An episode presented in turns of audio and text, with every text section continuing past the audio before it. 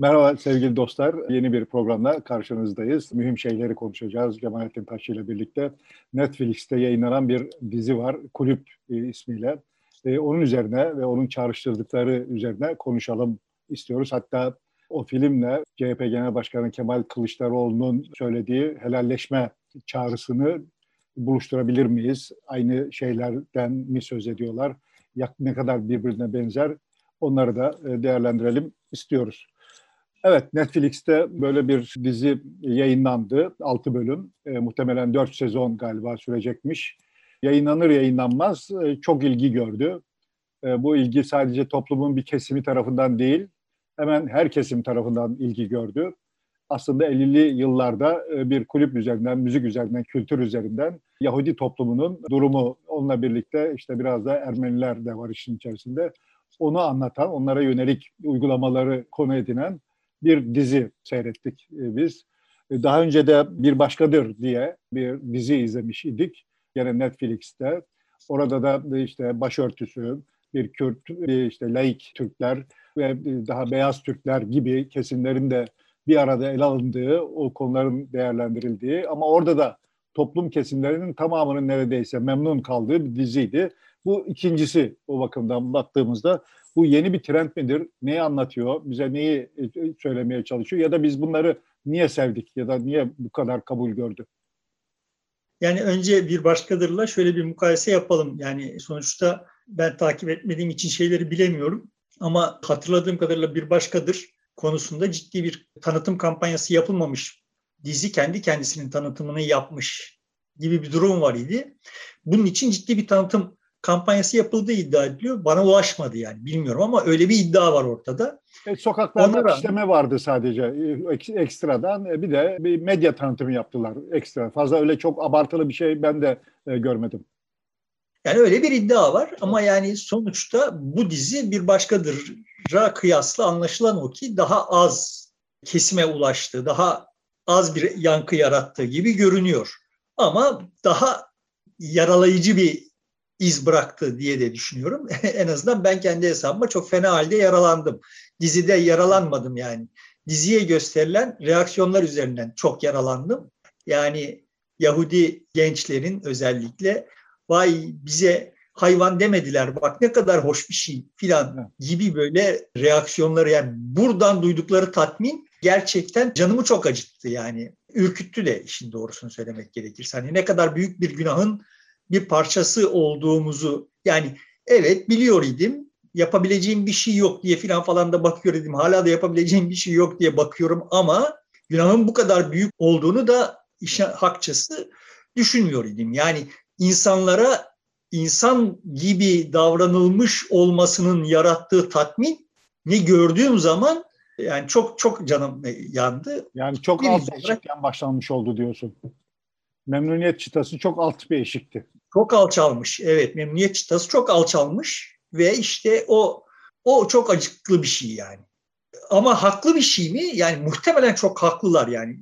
Gerçekten de evet Türkiye'de böyle kamuya açık ortamlarda Yahudi lafı edildiği zaman bu evet ben de geriye doğru filmi sardığım zaman kabul etmem gerekiyor ki bu minimum bir hakaret. Yani bir aşağılama eğer bir hainlik vesaire bir suçlama değilse bir hakaret, bir aşağılama ihtiva eden bir şeydi yani. Pratikte toplumda olay böyle mi? Yani kamuya açık olmayan alanlarda olay böyle mi? Bu konuda çok şüphem var. Ama Yahudilerin olayı böyle hissetmediklerini kendi şahsi tecrübemden şöyle biliyorum yani. Bir tane Yahudi arkadaşım oldu, bir lise arkadaşım. Kadının Yahudi olduğunu otuz yıl sonra öğrendim. Türk ismi vardı ve Yahudi olduğunu otuz yıl sonra öğrendim. otuz yıl sonra bile bana Yahudi olduğunu yekten söylemeden benim bu mevzulara nasıl bakıyor olduğum konusunda ağzımı aramak ihtiyacı hissettiğinde tutumu şöyle bir şeydi. Yani evet benim Yahudi olduğumu biliyor olan Türkler tamam bizim Yahudilerle benim şahsen Yahudilerle bir alıp veremediğim yok ama deyip başlıyorlar. Senin aman ne? Yani şimdi besbelli muhtelif amalarla karşılaşmış. Bana da yaklaşımında senin aman ne? Merakın arkasına yatıyor olan şey buydu ve ben bunu buna şahit olduğum zaman da çok çaresiz hissetmiştim kendimi. Yani benim bir amam yok ama sonuçta o herkesin bir aması olmasını olağan kabul edecek şekilde bilmem işte altmış küsur yaşına gelmiş yani. Bu çok acıklı bir trajedi. İşin şeyine gelmeden, yani bu hikayenin kendisine, özüne gelmeden film hakkında konuşacak olursak önceden şu, burada şunu söylemek gerekiyor herhalde. Yani böyle filmde neler olup bittiği hakkında hiçbir şey söylemeden böyle bir programı yapma şansımız yok. Spoiler vermek zorundayız. Dolayısıyla diziyi izlememiş ve izlemeyi düşünüyor olanlar hani şurada yavaşça yan kapıdan çıkarlarsa iyi olur hepimiz için diye düşünüyorum. Şimdi dizi hakkındaki eleştiriler bir kere yani hayranlık, dizi hakkındaki hayranlıklar konusunda net mutabakatın sağlandığı şey anladığım kadarıyla prodüksiyon. Prodüksiyon konusunda hemen hemen hiç kimsenin itirazı yok. Bir itirazı yoktu. Çok teferruatta vardı. Yani işte giysiler eskitilmemiş, efendim işte mekanlar eskitilmemiş. Yani bir dönem dizisi yapıyorsunuz. İşte Anadolu'dan gelen çocuğun, uzun bir yolculukla trenle gelmiş olan çocuğun çorapları bembeyaz yani. Hani bunları eskitmeyi de biliyor olmanız gerekirdi türünden itirazlar var. Onun dışında prodüksiyon göz kamaştırıcı. Mesela ben şeyi dinledim, bu Yahudilerin o Şabat Bayramı meselesinde destek veren diziye uzman olan, kendisi Yahudi. O dedi ki getirmişlerdi, çok başlarına giydikleri kippa var ya, bunlar çok temizdi, düzgündü. Ben itiraz ettim. Hiç öyle olmaz. Evden kullanılmış olarak gelir bunlar ve eskitilmiş olarak biz onları kullandık diye. O orada uyarmış ve o şekilde kullanılmasını sağlamıştı. Onu söylüyordu. Demek ki Türk, Anadolu'dan gelen gençte, delikanlıda bu hassasiyet gösterilmemiş. Yani genel olarak şimdi dönem malzemesini kullanmaya çok özen gösterilmiş ama bu malzeme eskitilmemiş gibi bir itiraz var. Bir, bir itiraz bu. Yani prodüksiyon genel olarak çok pozitif ama işte prodüksiyona yönelik böyle bir, yani dönem dizisi yapmayı beceremiyoruz filan demek isteyenler de buna itiraz etmişler. Onun dışında itiraz teknik olarak sinema diline bir itiraz var. Doğru anladımsa yani işte senaryoya bir itiraz var. Benim bildiğim kadarıyla önce şunu söylemek gerekiyor. Sektörde zaten en ciddi darboğaz senaryo. Senarist darboğazı var. Yani çok ciddi ücretler teklif ettikleri halde yeterince vasıflı senarist bulunamıyor sektörde. Dolayısıyla hani burada da böyle bir sıkıntı yaşanmış olabilir. Ama beni senaryo rahatsız etmedi. Şöyle söylemek gerekiyor belki. Yani ben sonuçta bu işlerde uzman değilim. Çok da bu işler nasıl yürüyor onu da bilmiyorum ama anladığım kadarıyla senaryodan şikayet edenlerin temel derdi şöyle bir şey. Yani sinemanın bize dayattığı bir dil var. Yani bir hikaye anlatıyorsun. İşte bu hikayeyi besleyen, yani bir nehrin akışını anlatıyorsun. Bu nehre bağlanan çaylar nehri beslemeli. Nehre bir katkısı yoksa, nehrin akışına bir katkısı yoksa yamaçlardan, kıyıdaki ormanlardan filan bahsetmenin manası yok. Genel yaklaşım bu. Sinema bize böyle bir lisan dayattı ve hep böyle ola geldi.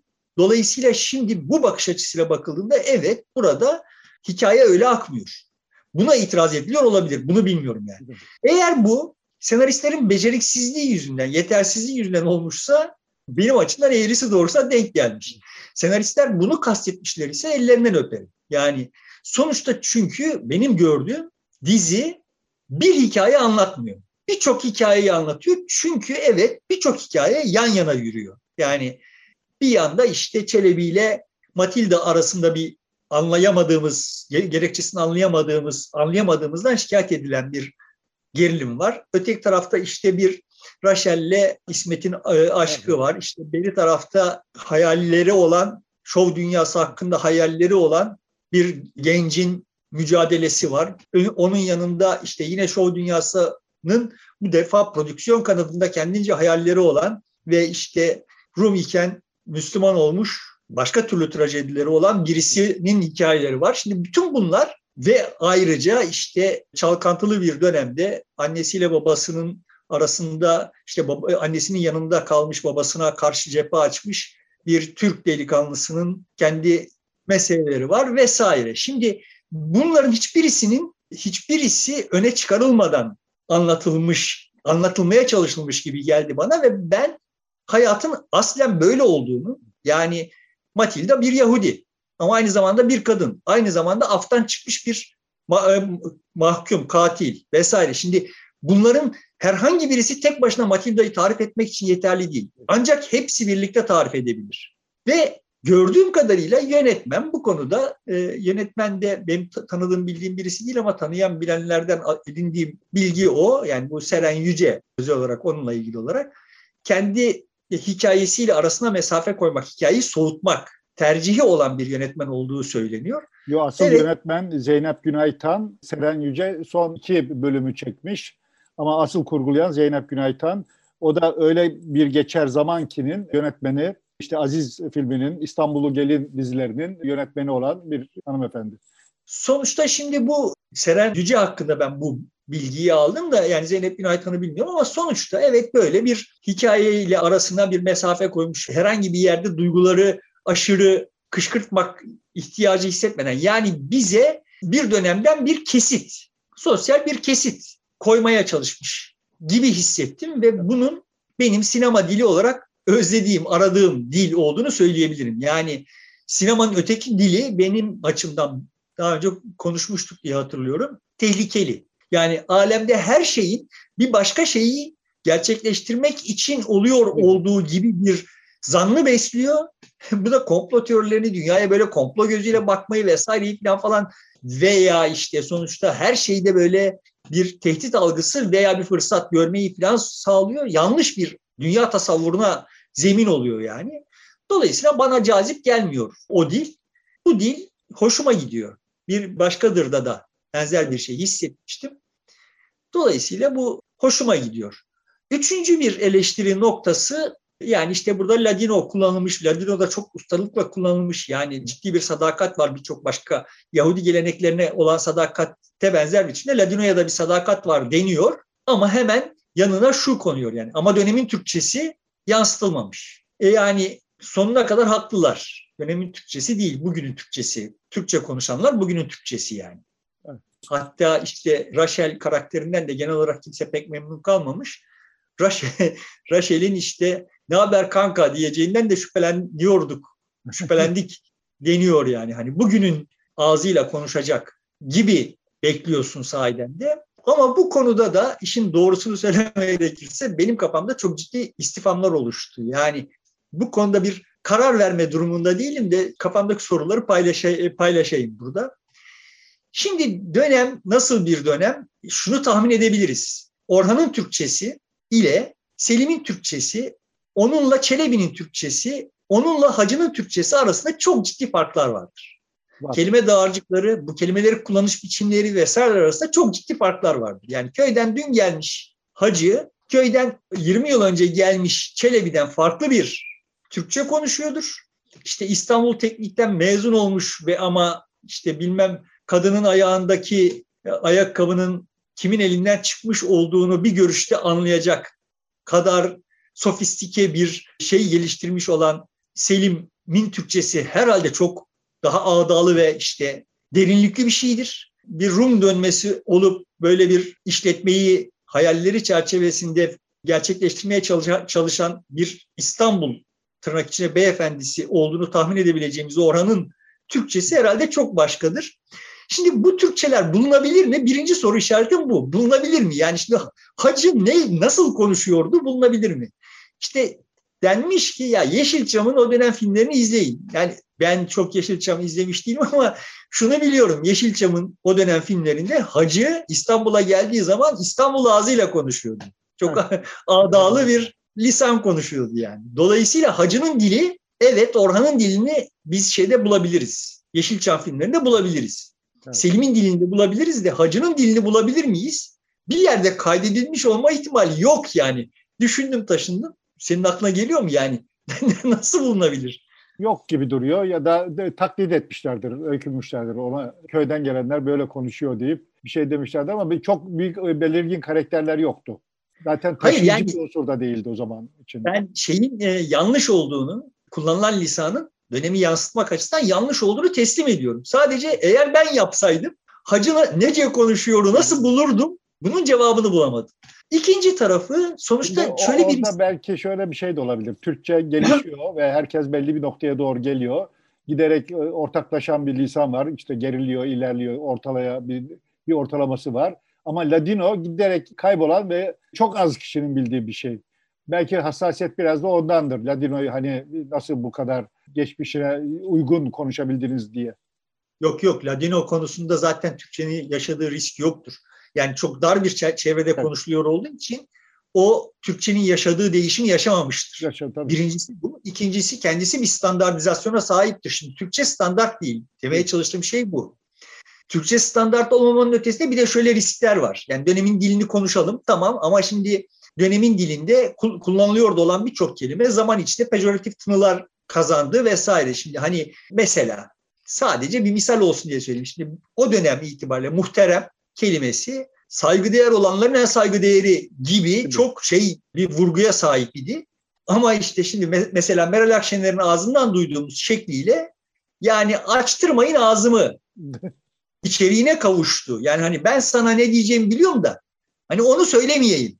Onun yerine muhterem diyor yani. Şimdi evet böyle bir içeriğe kavuştu. Şimdi bu dizide diyelim ki muhteremi kullandırdığı zaman birisine onun bugünkü muhterem olarak algılanmayacağını, anlaşılmayacağını nasıl garanti edeceğiz? Buna da cevap bulamadım. Evet bir şeyler değişti, birçok şey değişti ve o o dönemin adalı lisanı özel olarak, kasıtlı olarak bir de bu dönem içinde birçok kesim tarafından eskitildi ve aşağılandı. İçi boşaltıldı yani. Dolayısıyla çok da doğru olmayabilir dönemin Türkçesine öykünmek. Hani belki böyle birkaç birkaç işaretleyici şey koymakla yetinmek gerekiyor olabilir. Bu konuda da hani uzman olmadığım konular ama olayı söylemiş olayım. Bir başka husus, pozitif eleştirilerden en yaygın olanlarından bir tanesi şu. Vay ne kadar güzel bir İstanbul'muş. Keşke o dönemde yaşasaydım. Yani şimdi işin bize gösterdiği, filmin bize gösterdiği şey de çok güzel bulunuyor olan şey ne ve işte o dönemde yaşamayı arzu etmemizi sağlayan şey ne? Yani kadınlar işte elleriyle çamaşır yıkıyorlar vesaire filan falan. Çok da böyle hani özenilecek bir şart yokmuş gibi görünüyor ama evet özendiriyor insanı. Neye özendiriyor? İşte çok çeşitlilik var. Hani olayı hatırlatmak babından söyleyeyim. Yani işte İstanbul'un nüfusu tahminen o yıllarda yedi sekiz yüz bin tam olarak bir... Şimdi bakmadım hatırlayamıyorum ama o civarda bir şey olması lazım. Sonuçta bu civar yani bu böyle çok kozmopolit insanların, farklı insanların birbirine değdiği evet. civar taş çatlasın seksen bin. Tabii. Bilemediğin yüz bin yani. Sonuçta o dönemde yaşıyor olsaydınız, hatta İstanbul'da yaşıyor olsaydınız bile herhangi bir Ermeni, herhangi bir Roma, herhangi bir Yahudi'ye dokunmadan, onların lezzetlerinden tatmadan vesaire filan falan bir ömür tüketmek mümkün hale gelmiş idi o tarihlerde. Yani bunu da hatırlatmış olayım. Öyle çok sonuçta bir kesit veriyor dizi bize ama kesiti verdiği yer kaçınılmaz olarak artık iyice azalmış olan, işte kırk binlere kadar düşmüş olan Yahudi nüfusun, işte mertebe olarak muhtemelen aynı mertebede olan Rum Ermeni nüfusun zaten yoğunlaştığı yer. Oranın kesitini veriyor. Yani yoksa işte Bakırköy'ün, efendime söyleyeyim, hatta Kadıköy'ün falan falan şeyini vermiyor yani. Dolayısıyla şimdi bu konuda da söylemek istediğimi söylemiş olayım. Buradan istersen hikayenin arka planına, yani sosyolojik arka planına. Olur. Ben şey de söyleyeyim istersen. Bu kulüp İstanbul şeyde kurulmuş. NETAŞ vardı Ümraniye'de. yedi yüz elli metrekare içerisinde. İstiklal Caddesi'de Alcatel var idi. Dudullu'da dört bin metrekarelik orada kurulmuş. üç bin yedi yüz kostüm dikilmiş on terzi tarafından. Şimdi aslında NETAŞ ve Alcatel de e, ayrı bir şey. NETAŞ mesela bizim ilk cep telefonlarını üretmişti. Şimdi yok artık. O da e, bir kayıp oldu. Alcatel de mesela ilk firmalardan birisiydi. O da şimdi büyük oranda faaliyet yürütmüyor. Yok olanlardan. Orada da bir kayıp var. Her zaman kayıp var. Kayıplar yani sonuçta şimdi böyle bakacak olursan yani işte bir zaman sonra otomobil kayıp olacak ve işte vay eskiden ne güzel otomobiller vardı olacak. Ama yani şimdi at arabaları kayıp yani.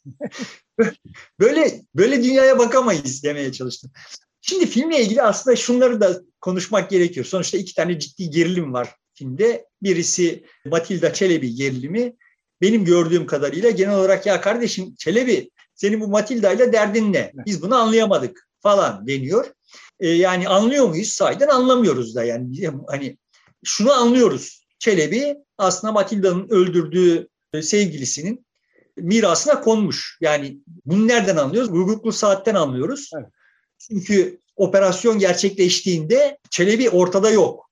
O varlık vergisi hikayeleri dönüyor olduğu tarihlerde anlıyoruz ki Çelebi ortada yok. Daha önce gelmiş, bir şey yapmış. Çaycılık yapıyor yani daha alt düzey tabii. Çaycılık yaparken bir kabahat işlemiş, kovulmuş. Eğer Hahanbaşı'nın bize verdiği bilgi doğru ise. Dolayısıyla şimdi o operasyonlar gerçekleşirken Çelebi yok. Demek ki Çelebi Mümtaz'ın mirasına konmuş yani. Bir başka şeyden anlıyoruz. Çelebi Mümtaz'ın güvercinleriyle ilgileniyor. Dolayısıyla anlıyoruz ki Çelebi Mümtaz'ın mirasına konmuş. Yani buradan işte Mümtaz'ın kan davasını güdüyor olmak falan gibi bir şey de beklememize gerek yok. Çünkü yine anlıyoruz ki Mümtaz'ı aslında Matilda'nın babasına şikayet eden bir mektup yazmış. Yani, yani ona dikkat edin falan diye. Şimdi bunlar çok hızlı hızlı geçti senaryoda. Ve muhtemelen bunların dediğim gibi beceriksizlik değil de kasıtsa bence iyi bir iş yapılmış. Beceriksizlikte de iyi sonuç çıkmış. Sonuçta şimdi Çelebi İstanbul'a gelmiş gencecik bir Anadolu delikanlı olarak ve işte Matilda'nın ondan daha büyük olduğunu tahmin edebiliriz. O fotoğraftaki fotoğraftan çıkarttığımız kadarıyla ama çok da büyük değil. Sonuçta Müslüman kızlara yürüme şansı yok Çelebi'nin ve işte gavur kızlar kolay da görünüyordur. Etrafındaki gavur kız da Matilda işte dolayısıyla ona bir platonik aşk ya da bir arzu besliyor olabilir ve işte filan ona erişemeyecek olması hem arzulayıp hem erişemeyecek olmasını yarattığı bir takım şeyler zaman içinde bu davranışlara yol açabilir. Yani başka bambaşka şekilde de gelişmiş olabilir olay. Sonuçta gelmişsin İstanbul'a bir takım şeyler badireler atlatmışsın işte bir Yahudinin yanında işe girmişsin hemşehrinin aracılığıyla ama işte kasayı soymuşsun, seni kovmuşlar, oralarda neler yaşamışsan yaşamışsın ama sonrasında gelip işte böyle senden sonra gelenleri soyup bir zenginlik ve itibar edinecek hale gelmişsin. Şimdi sana zamanında patronluk yapan adamın ve canını yakan adamın kızından intikam alma şansın doğmuş filan diye de okuyabiliriz. Böyle bütün bunlar da üstelik bütün bunları neden yapıyor olduğunu Çelebi'nin kendisi de bilmiyor olabilir. Gerçek hayatta olay böyle bir şey yani. Dolayısıyla şey de olabilir. Işte, dün güç sendeydi, bugün bende. Ben seni bu gücümle ezerim de olabilir. Bir hesap yani görmek olabilir. Kendi, kendi kendisine dünün rövanşını almak olabilir. Yani sonuçta şimdi burada senaristlerin sinemada, burada senaristlerin veya işte yönetmenin araya girip orada muhtemelen Çelebi'nin kendisinin bile bilmediği sebebi deşifre edip bize söylemeleri beni çok rahatsız ediyordu yani. Evet. Burada bunun muallakta kalması gerçeğe daha uygun diye düşünüyorum. Bir de buna paralel Raşel'le İsmet evet. aşkı var şimdi. Bu da çok yani Raşel nasıl öyle davranırmış? Raşel'in davranışları çok rahatsız edici yani. Evet. Çok düşündüm yani üzerine mutabakat sağlanmış gibi görünen bu yorumları okurken çok düşündüm. Kızcağızın, oynayan kızcağızın halinden, tavrından, oyunculuğundan doğuyor olabilir. Onu bilemem. Ama eğer yok, sahiden de halden, tavırdan kaynaklanıyorsa biz sahiden çok tuhaf bir nesil yetiştirdik diye tırnak içinde cahil bir nesil yetiştirdik sonucuna vardım yani. Sonuçta bu hikaye bin dokuz yüz ellilerin başında geçiyor. Bu olaylardan birkaç yıl sonra da biz dünyaya geldik yani. Dolayısıyla hani hemen hemen o neslin sonrasına şahit olduk. Ve ben o nesilde birçok Raşel, birçok İsmet tanıdım. Ben de onlardan değildim yani. Ben sonuçta evcil bir şeydim ama yani benim akranlarımın arasında sayısız Raşel, sayısız İsmet vardı. Vardı. Ben de buna tanıklık ederim. Çünkü şöyle düşündüm yani. Kendi hayatımdan çünkü... yani. Sen hayatından değil de kendi hayatımdan tanıklık ederim. Çünkü o kullandırılmamıştı. Akranlarımızın önemli bir bölümü. Hayatlarını test çözmeye adamamış idiler. Yani biz biz de sonuçta test çözmeden büyüdük yani. Günlerce, aylarca, yıllarca test çözmedik. Ve evet o yaşlar öyle yaşanır. Hele ki annen yoksa işte dünyaya kapris yapma lüksünü kendine görmen için ekstra sebepler varsa İsmet'inki gibi vesaire filan falan. Dolayısıyla o dönemin açısından bakıldığında son derece sıradan olan bir karakter, bugünün bu kadar rahatsızlık yaratan bir karakter olması beni çok ürküttü yani.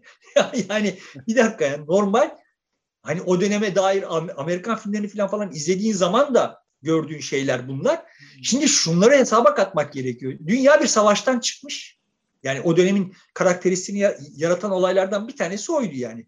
Dünya bir savaştan çıkmış, daha savaşın yaraları sarılmamış ama hem büyük bir, nasıl diyeyim, yıkım psikolojisi var, güvensizlik var yani. Hem de büyük büyük hayaller var. Savaş hatıralarda yaşıyor, çok taze ama bitmiş. Şimdi o o kırılma anı dünyanın çok spesifik bir an ve o anı anlatıyor olan Amerikan filmlerine falan falan bakıldığı zaman da evet, gençlerin, gençler her zaman öyle davranıyor idiler zaten de, öyle abartılı.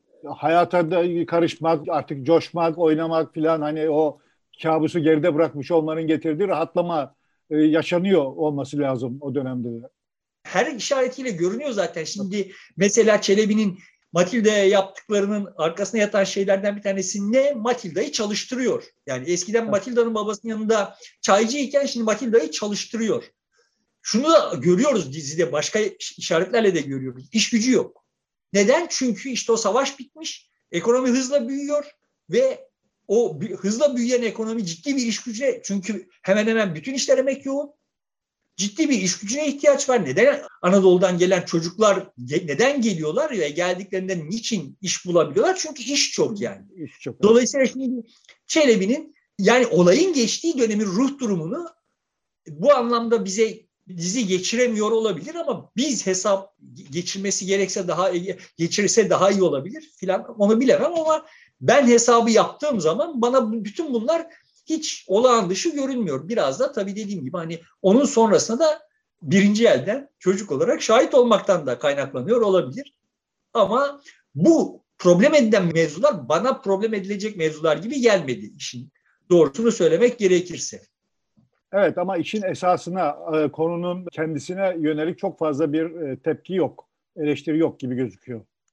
Evet, yani şöyle dandik bildiğimiz klişeler var yani, işte kardeşim yani bütün dünyanın kanını emiyorsunuz, zaman zaman da bedelini ödeyeceksiniz tabii ki filan diyenler var, çok çatlak sesle de olsa ve işte hala şeyi sürdürenler de var yani, Yahudilerin haklı olarak şikayet ettikleri, yani siz burada misafirsiniz ve sizi Hitler'den kurtardık. Yani. Bu kadarcık bedeli olmasını niye abartıyorsunuz edasıyla konuşanlar da var. Buradan da işte şeye gelebiliriz. Sonuçta şimdi senin de işaret ettiğin gibi bunlar oran olarak düşük. Evet. O rakamları da vereyim istersen. bin dokuz yüz ellilerde Türkiye'de seksen bine yakın Yahudi varmış. Bu şeyin çekildiğinde. Şimdi bugün on beş on altı bin e, Yahudi kalmış. Varlık vergisinden sonra, savaş bittikten ve İsrail kurulduktan sonra kırk bine yakın e, Yahudi e, İsrail'e göçmüş Türkiye'den. E, bunların gidişlerinde engel olunuyormuş ama bir şekilde gidebilmişler.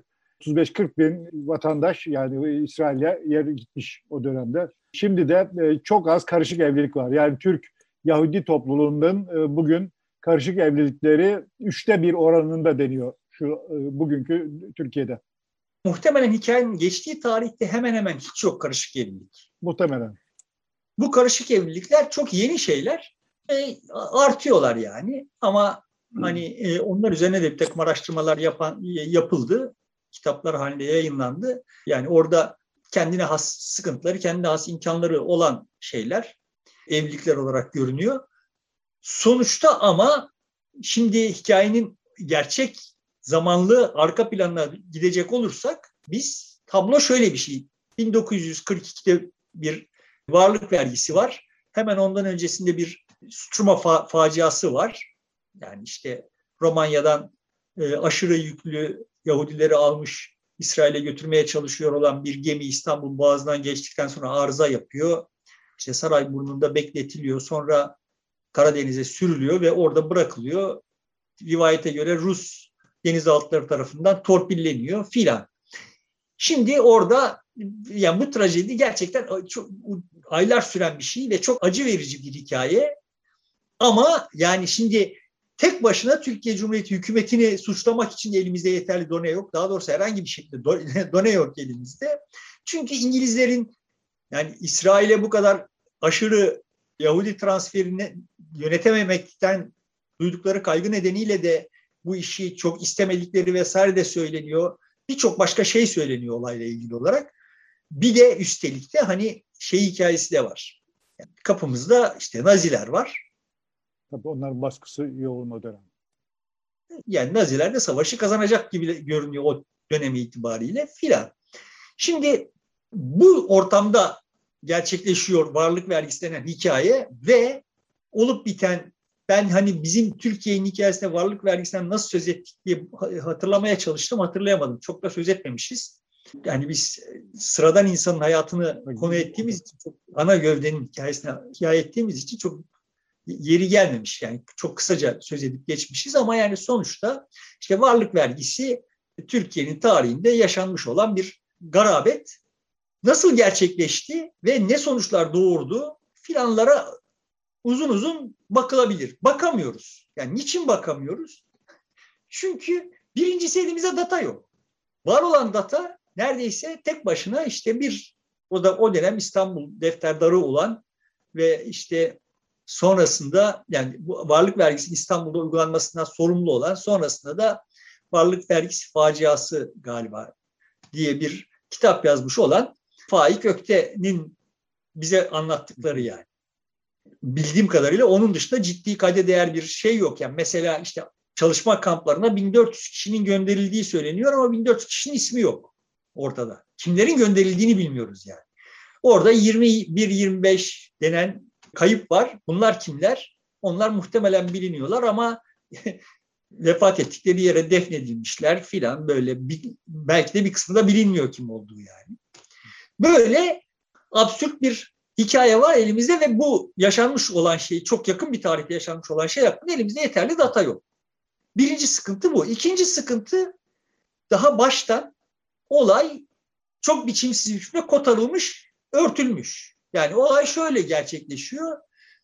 Devletin aklına, eğer devletin aklında yoktuysa böyle bir şey, devletin aklına devletin aydınları, aslında devletin aydınları da sayılmayacak insanlar da var bu işin içinde. Yani Yalmanlar, Serteller filan falan da var.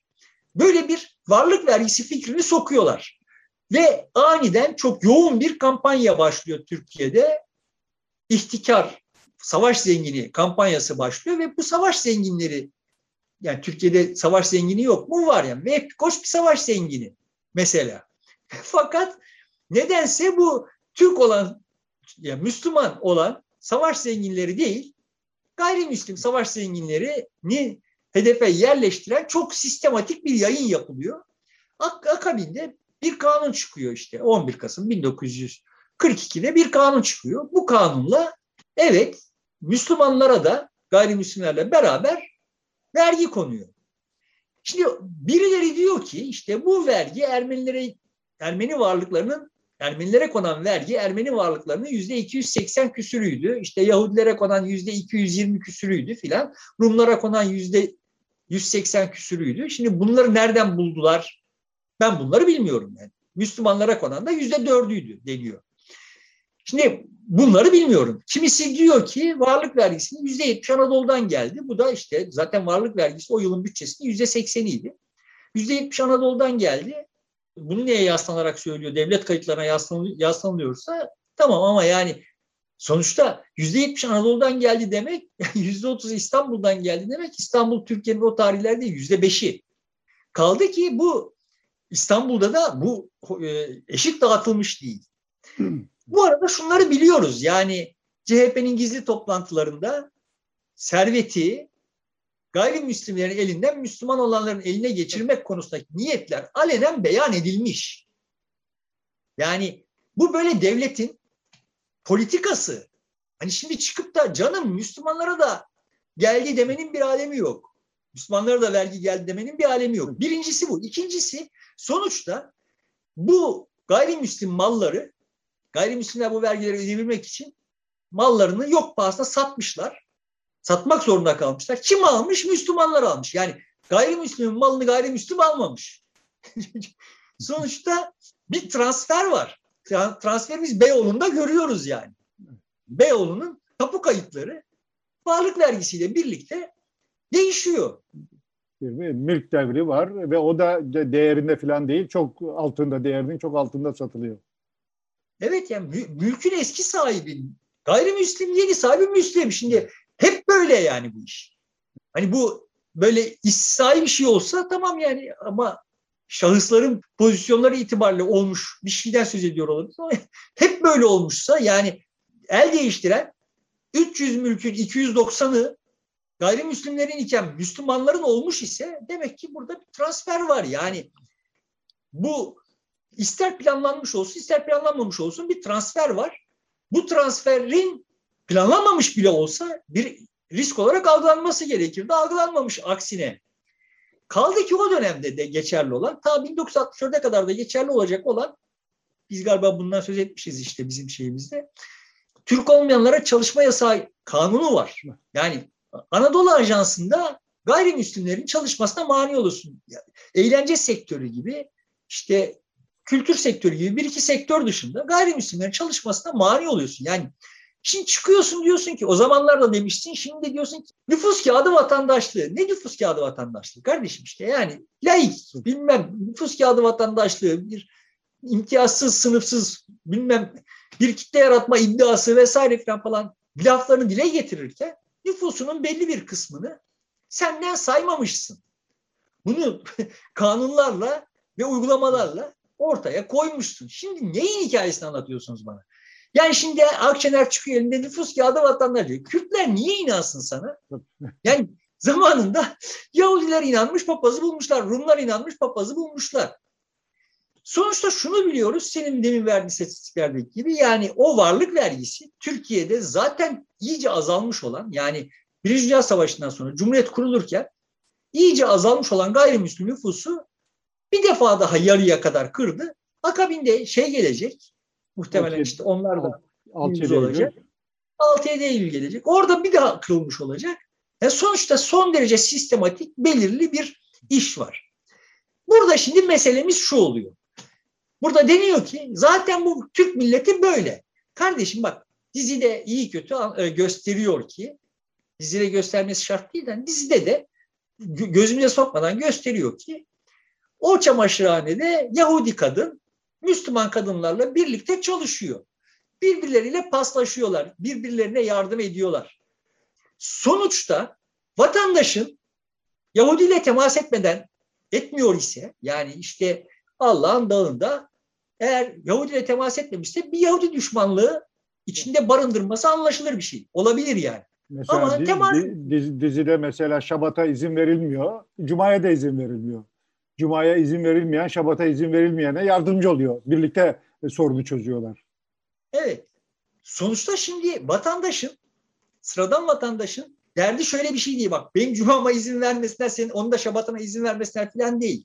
Yani niye kadıncağız gidip onu teselli etmek zorunda kalıyorlar işte Allah günah yazmaz diye. Yani birbirlerini teselli ediyorlar böyle. Sonuçta sıradan insanın davranışı böyleydi.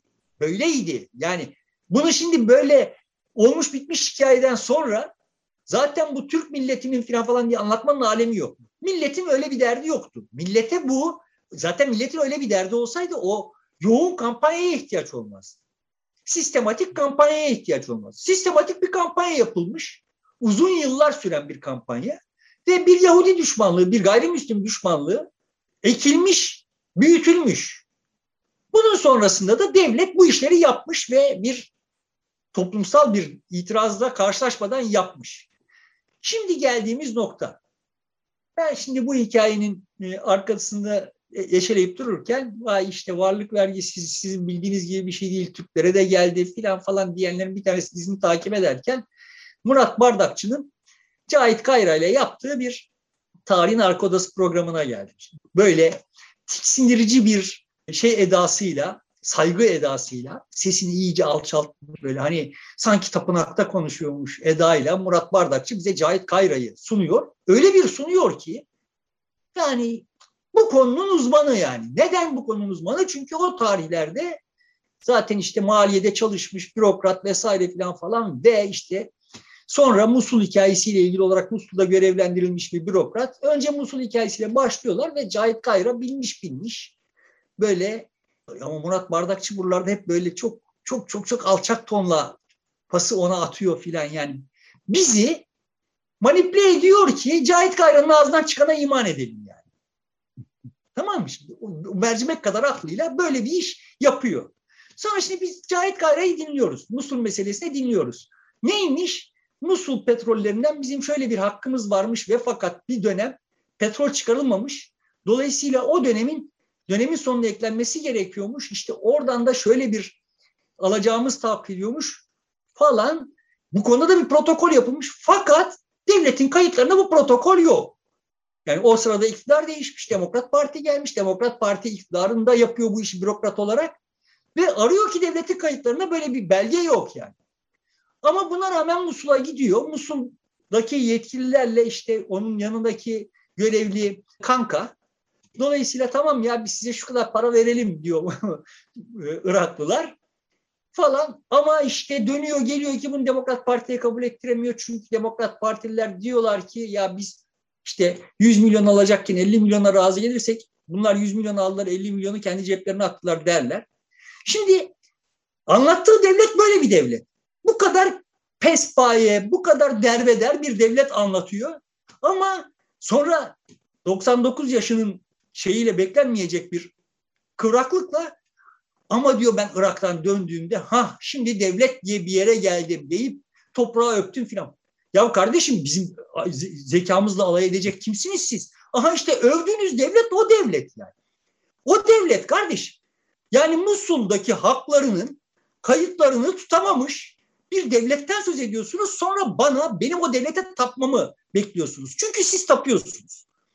Şimdi böyle devletperest Murat Bardakçılar, Cahit Kayralar hala ve onların devamları hala bir, bir devletperestlik yapıyorlar ve bir, bir halk işler. Yani varlık vergisinde, ya varlık vergisini toplarsın kardeşim. Alırsın yani top, çaresiz kalmışsındır. Bir varlık vergisi salarsın, alırsın filan falan. Ama bunun bu trajedilere yol açmasına engellersin. Yol açmazsın yani. Açtı. Böyle bir trajediye yol açtığı zaman bir dakika deyip frene basarsın filan. Yani devletsen böyle yaparsın bu iş. Devlet değilmişsin. Absürt absürt işler yapmışsın. Sonra ama bütün bu zırvaları yapmışsın. Sonra Murat Bardakçıları, Cahit Kayraları falan falan bizim üstümüze salıp milleti suçluyorsun. Sonra da onların okumuşları, okutmuş, okuttukları şimdi hala gelip millet suçluyor. Yani şimdi şurada olup bitende de yine milleti suçluyorlar yani.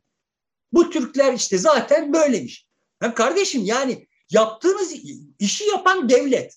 Devletle beraber devletin kadrolu, aydın kadrosuna atadığı zevzekler, zibidiler bu işleri yapmışlar. Hala yapıyorlar. Yani dediğim gibi yani mercimek kadar akıllarıyla bizim zekamızla alay ediyorlar. Ondan sonra da dönüyorlar. Bu toplumda bu kadar. Ya toplumun ne kabahati var kardeşim? O Yahudiler o toplumda onca yıl yaşamışlar. Servet biriktirmişler. Zengin olmuşlar. Toplum bir şey yapmamış yani.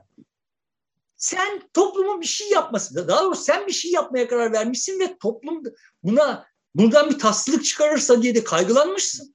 Bir kampanya başlatmışsın. Ve işi biçimsiz yerlere getirmişsin. Bu işi yapmışsın. Sonra geliyorsun. Böyle Murat Bardakçılar falan falanlar ağzından yeniden vatandaş suçluyorsun. Şimdi biz bu diziyle bir tür helalleşme safhasına mı geçmiş oluyoruz? Ya da birbirimizi anlama, ne olup bittiğini kavrama, ya bunlar da olmuş diye hatırlama dönemine mi geçmiş oluyoruz? Şimdi tabii bunlar ilk defa olan şeyler yani daha önce Salkım Hanım'ın taneleri yapılmıştı ve hatırlarsın yani Salkım Hanım taneleri hükümet krizine yol açmıştı yani orada da böyle yine devletin aydınları yani işte Hürriyet, Sabah ve o zamanki Hürriyet Sabah şimdiki gibi değil yani Hürriyet Sabah falan bunun üzerinden kıyametler koparmıştı ve işte Türkiye Türklerin de hürriyeti vesaireler falan yani sonuçta ama fatura yine ahaliye çıkarılmıştı yani. Ama yani Türkiye evet bir biçimde bir helalleşme çabasında yani toplumun bir helalleşme hevesi demeyelim de yani bir helalleşme olursa buna gönüllü katılacağından şüphem yok. yok. Evet. Mesela şöyle bir şey yani. Sonuçta bunları toplumlar zaten kendi kendilerine de yapamazlar. Yani toplum adına birileri yapar. Evet. Toplumda buna bir reaksiyon gösterir. Gösterir bir reaksiyon. Yani sonuçta Salkım Hanım'ın taneleri sinemalarda vizyona girdiğinde seyirciler çıkınca nümayiş yapmadılar, salonlarda kavga çıkmadı, şu olmadı, bu olmadı. Nerede oldu olay? Mecliste. Evet. Hem medyada oldu kavga. Yani çünkü aslında devlet, yani medyasına da siyasetine de sahip olan devlet yapıyor bu işleri. Yani. Ve kendisini paranoyakça bir korku e, ikliminde beslediği, büyüttüğü için de her şeyden nem kapıyor, havadan nem kapıyor. Ama toplumun böyle bir derdi yok. Böyle kompleksleri de yok. Yani. Dolayısıyla helalleşebilir. Toplum helalleşebilir. Hani buradan aslında istiyorsan... Bu kadar çok izlenmiş olmasının altında da bu helalleşme arzusu yatıyor diyebiliriz yani. Öyle bir ortama sıcak bakacağını helalleşme, gösteriyor. Helalleşmeyi onaylayacağı bilgisi yatıyor, evet, diyebiliriz. Evet. Bir helalleşme olursa buna tekrar aynı şeyleri söyleyeyim. Yani Türk toplumu çok matah bir şey olduğundan değil. Yani kardeşim, toplumlar genel olarak böyledir. Genel olarak toplumlar arada cingar olmasını istemezler. Aralarındaki farklılıkları kabul ederler. Yani bu farklılıklarla yaşarlar. Çünkü o farklılıklardan nemalanırlar. Dizide görüyorsun, sen ışıkçıyı gayrimüslim diye kovduğun zaman iş duruyor. Astrolistin tepesi atıyor. Astrolist kaçarsa çamaşırcı işsiz kalacak. Yani bu insanlar bunları idrak edebilecek kadar kafaları çalışan varlıklar yani. Bu e, olaylardan sonra Türkiye'de eğlence sektörü, yani daha önce daha öncesini biliyorsun, yani sonuçta Türkiye'nin gayrimüslimlerinin yanı sıra işte beyaz Ruslar vesaireler filan falan o e, eğlence sektörünü beslemiş, büyütmüş idiler yani. O ciddi bir sektördü. Çok insanın karnını doyurduğu bir sektördü.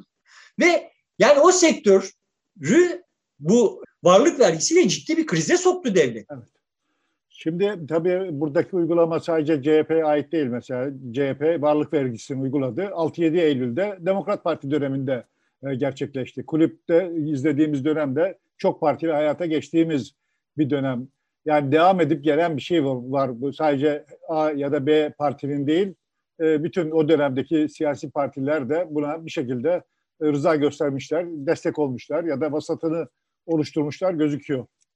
Parantez içinde şunu belirtelim. Demokrat Parti, Demokrat Parti'yi kuranlar varlık vergisinin gerçekleştirildiği dönemde C H P milletvekili. Evet. C H P bir tekinin bile, bir tekinin bile bu ne biçim, biçim işlemişliği yok. Ama partileriyle seçim, bin dokuz yüz elli seçimine hazırlanırken o dönemde de efendim işte özellikle Yahudi lobileri, özellikle Amerika'da güçlü oldukları için ve o gücün yankıları Türkiye'de de hissedilmeye başladığı için Demokrat Parti'nin o varlık vergisi konurken, uygulanırken çıtı çıkmayan kurucuları birdenbire varlık vergisinin ne kadar büyük bir fecaat oldu. Zaten bu Faik Ökte'nin kitabının yayınlanma tarihi de ibretlik, bin dokuz yüz elli iki. Yani çünkü işte Demokrat Parti gelecek, geliyor. Bu varlık vergisinin hesabını soracak korkusu var. Devri sabık yaratmayacağız demişlerse de bu varlık vergisine o kadar yükleniyor ki Demokrat Parti, bunun hesabını soracak korkusu var. Faik Ökte de kendisini temize çekmek için, yani taraf değiştirmek için bunu yazdı diyenler de var ve şeyde öyle görünüyor, yani tarihlemede öyle görünüyor. Kendisi bin dokuz yüz kırk yedide yazdım ben bunu ama filan diyor yani. Şimdi dolayısıyla şimdi herkes suçlu. Çünkü hiç kimse kendisi kendisi değil ki. Hiç kimse bağımsız değil. Herkes herkes devletin kulu. İnsan olan vatanının kuludur diye şiir yazmış bir şeyin devleti bu ya. Yani niye kulun olayım kardeşim ya? Bu vatanın vatandaşı olmak varken niye kul olacağım? Ama hesap böyle. Böyle kurulmuş bir devlet bu devlet.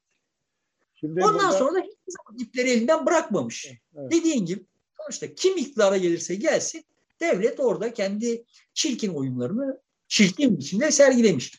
Şimdi C H P Genel Başkanı Kemal Kılıçdaroğlu'nun bir iki gün içerisinde söylediği bir söz var. Orada bir helalleşmeye çıkıyorum ben diyor. Geçmişte yapılan işte uygulamalarla ilgili. Çünkü geçmiş bizim önümüze gelip yük olarak duruyor. Halbuki biz önümüze bakmalıyız. Bunu ortadan kaldırmalıyız diye. Bu büyük oranda memnuniyetle karşılandı. C H P içerisinde bazı kesimler itiraz etseler de. Bu nereye kadar kapsayan bir helalleşme? Sadece muhafazakar kesimle bir helalleşme mi, yoksa Cumhuriyet'in kuruluşunu da kapsayan, işte varlık vergisini de kapsayan, bu kulüpte gördüğümüz uygulamaları da kapsayan bir noktaya da evrilebilecek bir açılım mı? Yani videodan benim hissettiğim muhafazakar kesim zurnanın son deliği. Yani asıl büyük günahları biz zamanında işte gayrimüslimlere, hmm. Kürtlere ve Alevilere yaptık. Benim hissettiğim hissettiğim bu yani. Kılıçdaroğlu'nun kastı bu değilse bilmiyorum ama hani benim Kılıçdaroğlu'nun videosundan hissettiğim şey bu. Video ile ilgili olarak söylemek istediğim iki tane husus var. Bir tanesi teknik. Teknik husus şu.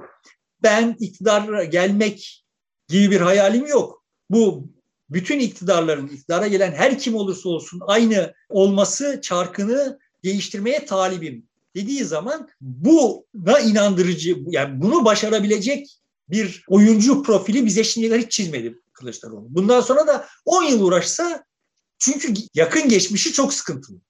Yani kendisine man kafa denmiş, ses çıkartmamış falan filan, böyle her türlü hakaret üstüne yapışmışken bir şey yapamamış. Gücü yetmemiş. Güçsüz bir adam yani. Dolayısıyla ben olsaydım, yani metninin tamamına katılıyorum. Ama orada birinci tekil şahıs kullanmak yerine çoğul şahıs kullanması, kullanmayı tercih ederdim. Sonuçta bunu yapmamız lazım, hep birlikte yapmamız lazım. Ben bu konuda üstüme düşeni yapacağım demeyi tercih ederdim. Çünkü bu çok büyük bir misyon. Tarif ettiği şekliyle çok büyük bir misyon. Kılıçdaroğlu'na büyük gelir. Altında kalır, misyona da yazık olur yani. Kılıçdaroğlu'na yazık olur, misyona da yazık olur diye düşünürdüm. Ama ikincisi, asıl tehlikeli olan tarafı şurası.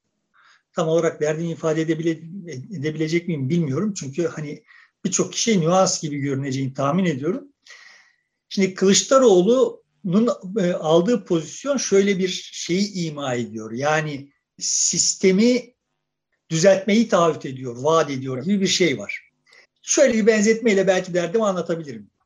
Diyelim ki bir ülkede, Türkiye'de bir futbol federasyonu var ve bunun işi, yani aslında kulüplerin bir federasyonu ve o kulüplerin adil bir biçimde yarışmalarını sağlamak. Gerekli kurulları oluşturup yarışın adil bir biçimde olmasını ve işte futbolun da burada futboldan beklenen neyse onları gerçekleştirmesini sağlamak. Kulüplerin her birisinin kendisinin işi, kendi başarısını, kendi neyse başarı olarak gördüğü şey, onu maksimize etmeye çalışmak. Şimdi bir kulübün kendisini federasyon yerine koyması çok tehlikeli bir şey.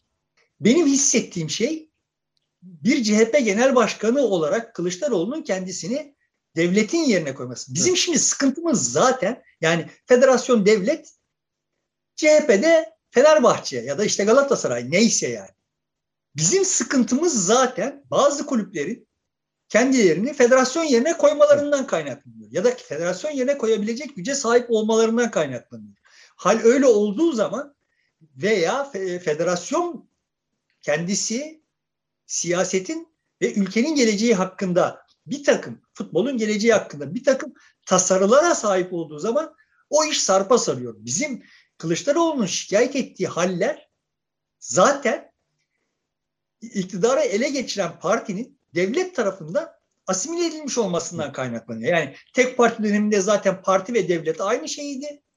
Ondan sonra da devlet partileri kendi projesinin enstrümanları, aygıtları olarak kullana geldi. Veya yani en azından kendi proje, projeleri, devletin projeleri oldu. İşte bu konuştuğumuz gayrimüslimlerin ekonomik olarak tasfiyesi, ekonominin millileştirilmesi tırnak içinde vesaire filan falan gibi işler aslında devlet projeleri ve siyasetçilerin, siyasetlerin, partilerin ya bunlara müdahale etmesine mani oldu devlet veya onları zaten bir aparat olarak kullandı bu işlerde. Bizim zaten derdimiz parti ile devletin bu şekilde birleşebiliyor olması, devletin siyasette taraf olması. Bizim sıkıntımız burada yani. Başından itibaren, devletin kuruluştan itibaren temel sıkıntımız bu. Dolayısıyla şimdi Kılıçdaroğlu'nun dünya kavrayışı, o videonun arkasındaki dünya kavrayışını ima ettiği şey şu. Benim hayalim bu devleti işte bir şekilde yeniden yapılandırmak. Bir daha böyle şeylerin olmayacağı şekilde falan dediğin zaman ya bunu sen Kılıçdaroğlu olarak, C H P Genel Başkanı olarak C H P'nin ideolojisinin, senin değiştirdiğini söylediğin ideolojisinin doğrultusunda yapacaksın demektir. Bizim çözümümüz burada değil ki.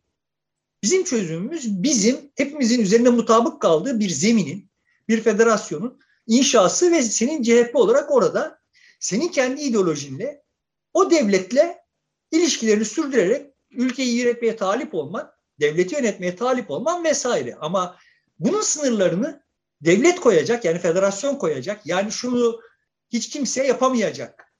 Azınlıkları, azınlık oldukları için tasfiye etmeye kalkamayacak gibi bu kurallar devletin kuralları olarak var olacak. Önce devlet bunlara riayet edecek bu kuralları. Sonra da siyasi partilerin bu kurallara riayet etmesini sağlayacak. Yani siyasete şiddet karıştıramayacaksın, söz temsili gibi.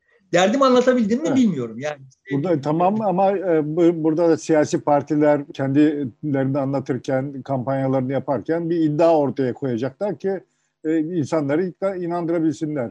O da ben işte, yöneteceğim, ben yapacağım diyerek o iddiasını koymuş olabilir.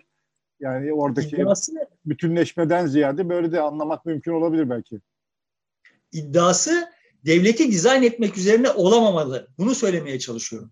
Devletin Devletin dizaynı dizayn edebilir de partiyle devleti özdeşleştirmemesi mi gerekiyor? Yok yani sen devleti bir partinin genel başkanı olarak devleti dizayn ettiği zaman o devleti o partiye göre o partinin evet. ideolojisine göre dizayn etmiş olursun.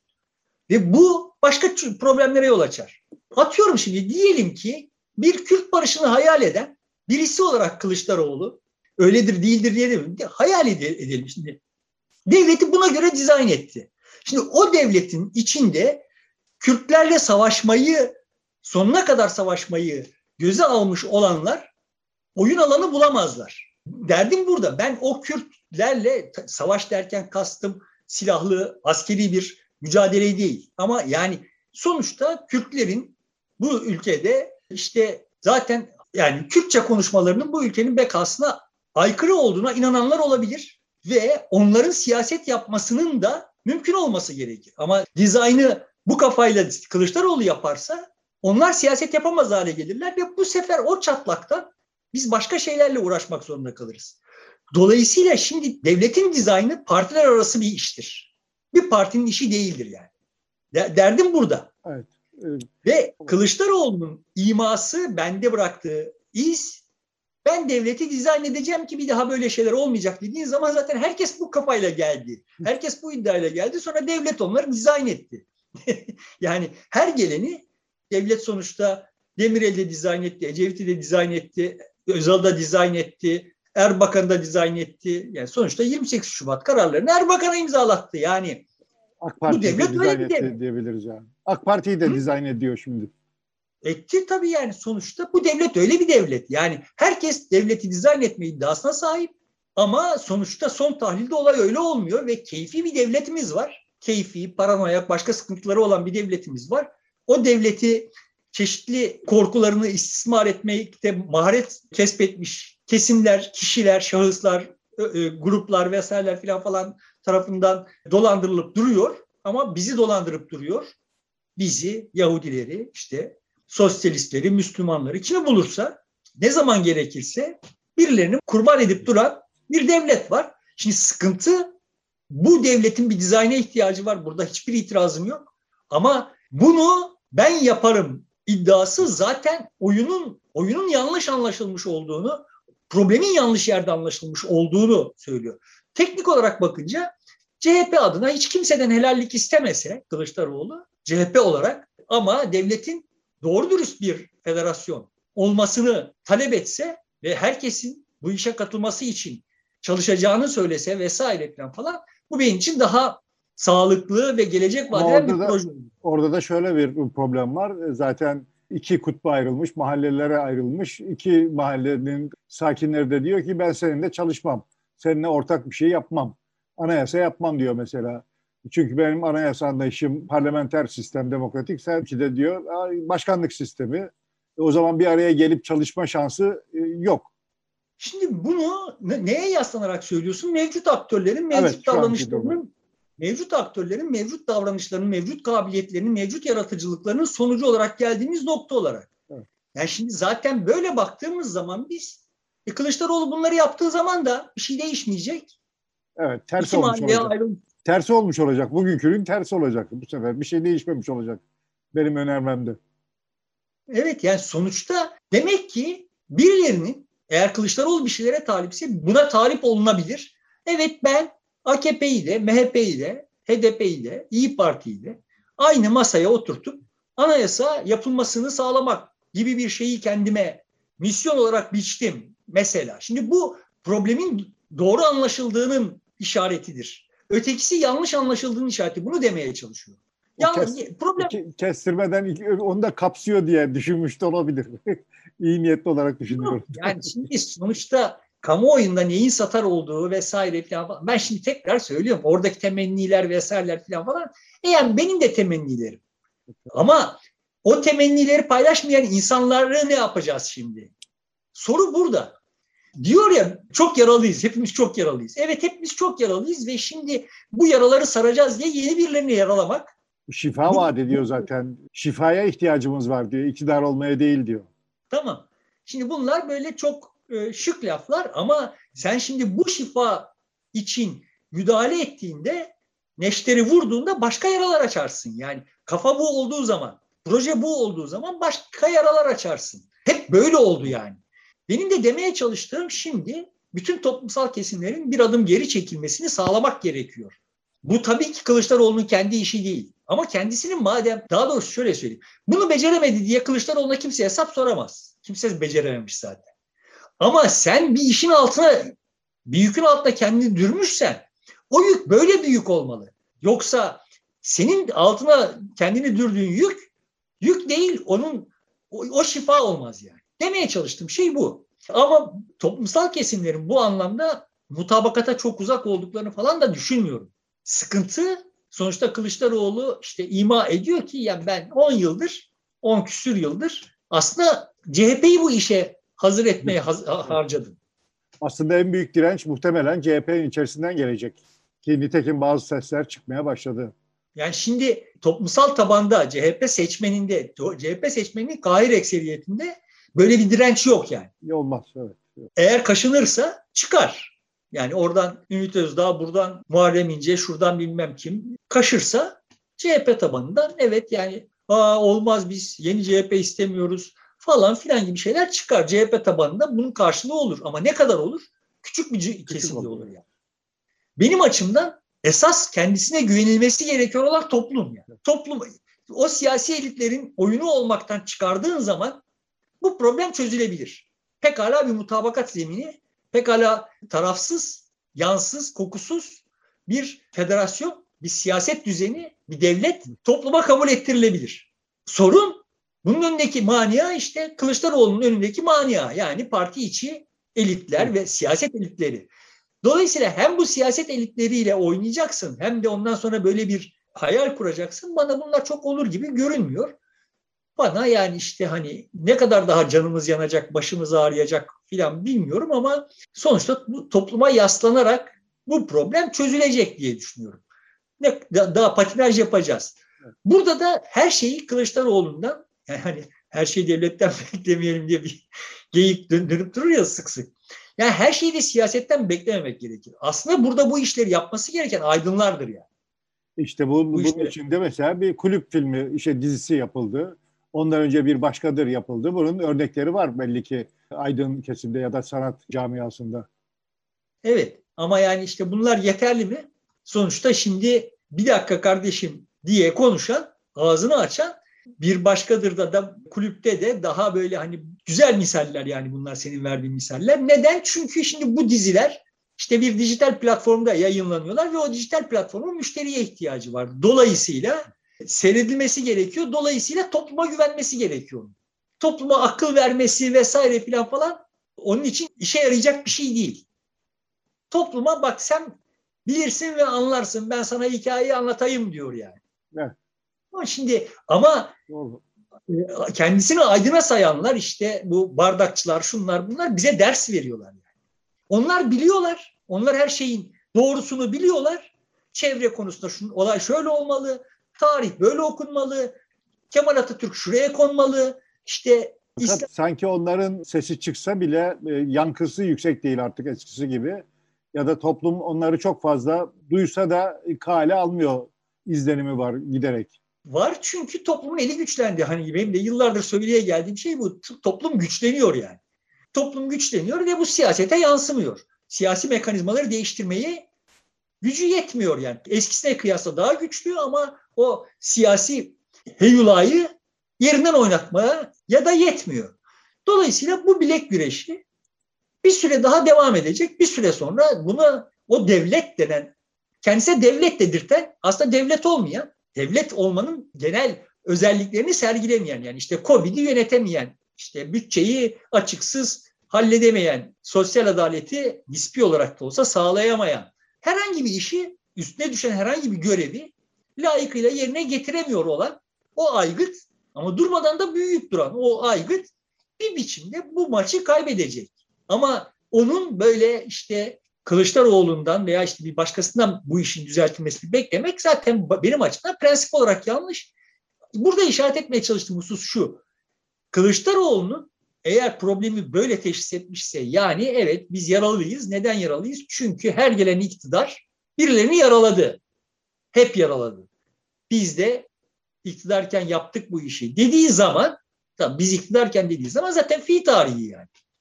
O yüzden hani sen şey dedin ya, muhafazakarlarla helalleşmekten fazlasıysa diye. Yani zaten muhafazakarlarla iktidar olarak hiç muhatap olmadı ki C H P. Dolayısıyla aslında daha geçmişteki günahlardan söz ediyor demektir. Şimdi burada bu problemi böyle teşhis etmişsen, yani evet iktidara gelmiş olanlar hep bu toplumu yaraladılar, toplumun muhtelif kesimlerini yaraladılar diye problemi tarif etmişsen, buna da çözüm olarak şimdi ben iktidar olacağım ama iktidar olmak beni kesmez, ben böyle her kesime müşfik bir şey olacağım dediğin zaman bu olmaz. Bu bu kötü bir hayal. E, tamam yani, olmaz da şöyle bir şey sorayım. E, e, bu Bir Başkadır, e, kulüp dizileri, e, arkasından Kemal Kılıçdaroğlu'nun bir helallik isteme için yola çıkışı ve işte Türk Cumhuriyetlerinin mesela yan yana gelişi, Türkiye ile kavgalı olan Birleşik Arap Emirlikleri'nin Türkiye ile ilişkilerini artırması, e, bölge ülkeler arasındaki dün kavga edenlerin işte Suri, Suriye'de özelinde özellikle işte onun yeniden Arap Ligi'ne alma arayışları arasında böyle bir e, duygu beraberliği görülebilir mi? Bir paralellik. Yani herkes böyle bir araya gelme, birleşme, e, yan yana olma, kavga etmek yerine bir arada olmayı, birlikte hareket etmeyi önceliyormuş izlenimi bırakıyor. İşte burada senin kullandığın kelimeler beni rahatsız ediyor. Niye biz kavga etmeyi bırakacağız? Biz kavga edeceğiz. Yani Ekmelettin İhsanoğlu, doğru mu söyledim adamın adını? E, doğru söyledim.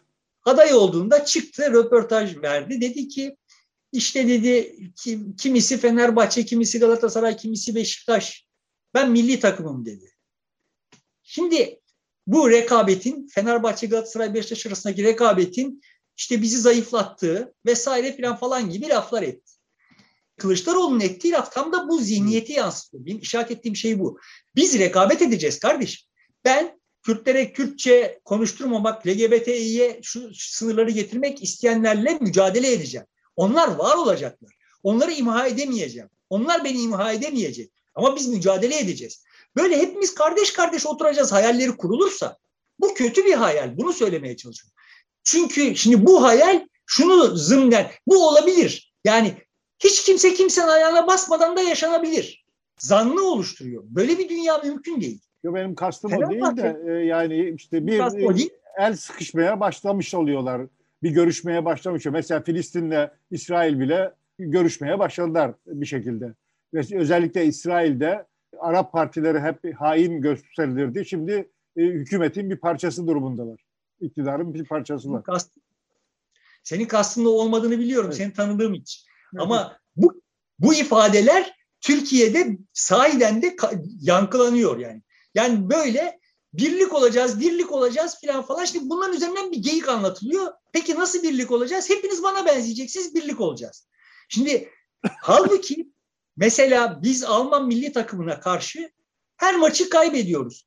Ama Almanya'da kimse Bayern Münih ile Borussia Dortmund arasındaki rekabet kıyıcı böyle olmasın falan filan diye demiyor. Aslında o rekabet sayesinde oluyor o futbol. Türkiye'de Galatasaray ve Fenerbahçe, Beşiktaş'ın birbirine rekabeti üzerinden ancak senin milli takımın güçlü olabilir yani.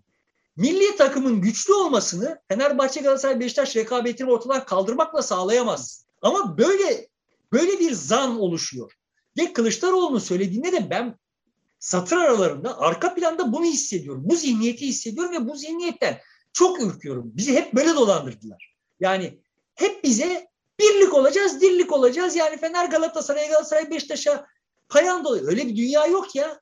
Öyle bir dünyadan bir hayır çıkmaz.